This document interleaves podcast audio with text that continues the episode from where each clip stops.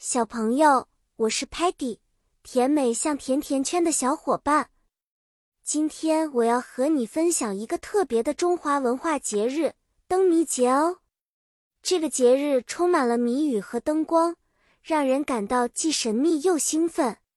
灯谜节其实是春节期间的元宵节的一部分，人们在这一天会猜灯谜、放花灯。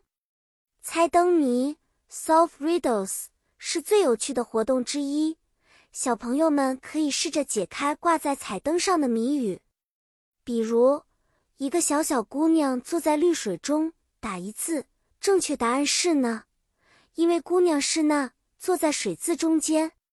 我们还会提到 lantern 灯笼，它们五光十色，形状各异，点缀着节日的气氛。有些灯笼上。还会有 puzzle 谜语等你来猜哦。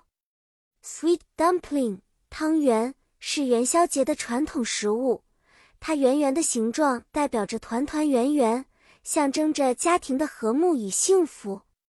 Muddy 在猜灯谜的时候，可能会因为太兴奋而不小心把 lantern 打翻，结果大家都忙着帮他清理，而 Sparky 总是能够很快的 solve。解出谜语，让我们都感到惊叹。Stocky 会把灯笼排序的很整齐，喜欢它们的 pattern 图案和 color 颜色。如果我们是在元宵节的晚上，Muddy 可能会说，Muddy cannot find his way home because of the bright lights。他被灯光弄迷了路。而 Tellerman 会帮他 search 搜索正确的路线。好啦，小朋友，我们今天的故事就讲到这里。